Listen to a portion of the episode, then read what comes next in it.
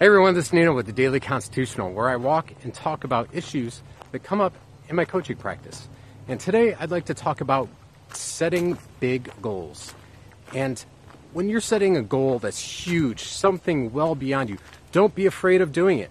Make sure that you set small goals leading up to it, but don't be afraid of that big goal, because the learning and the growth that happen in that process are really what life is all about.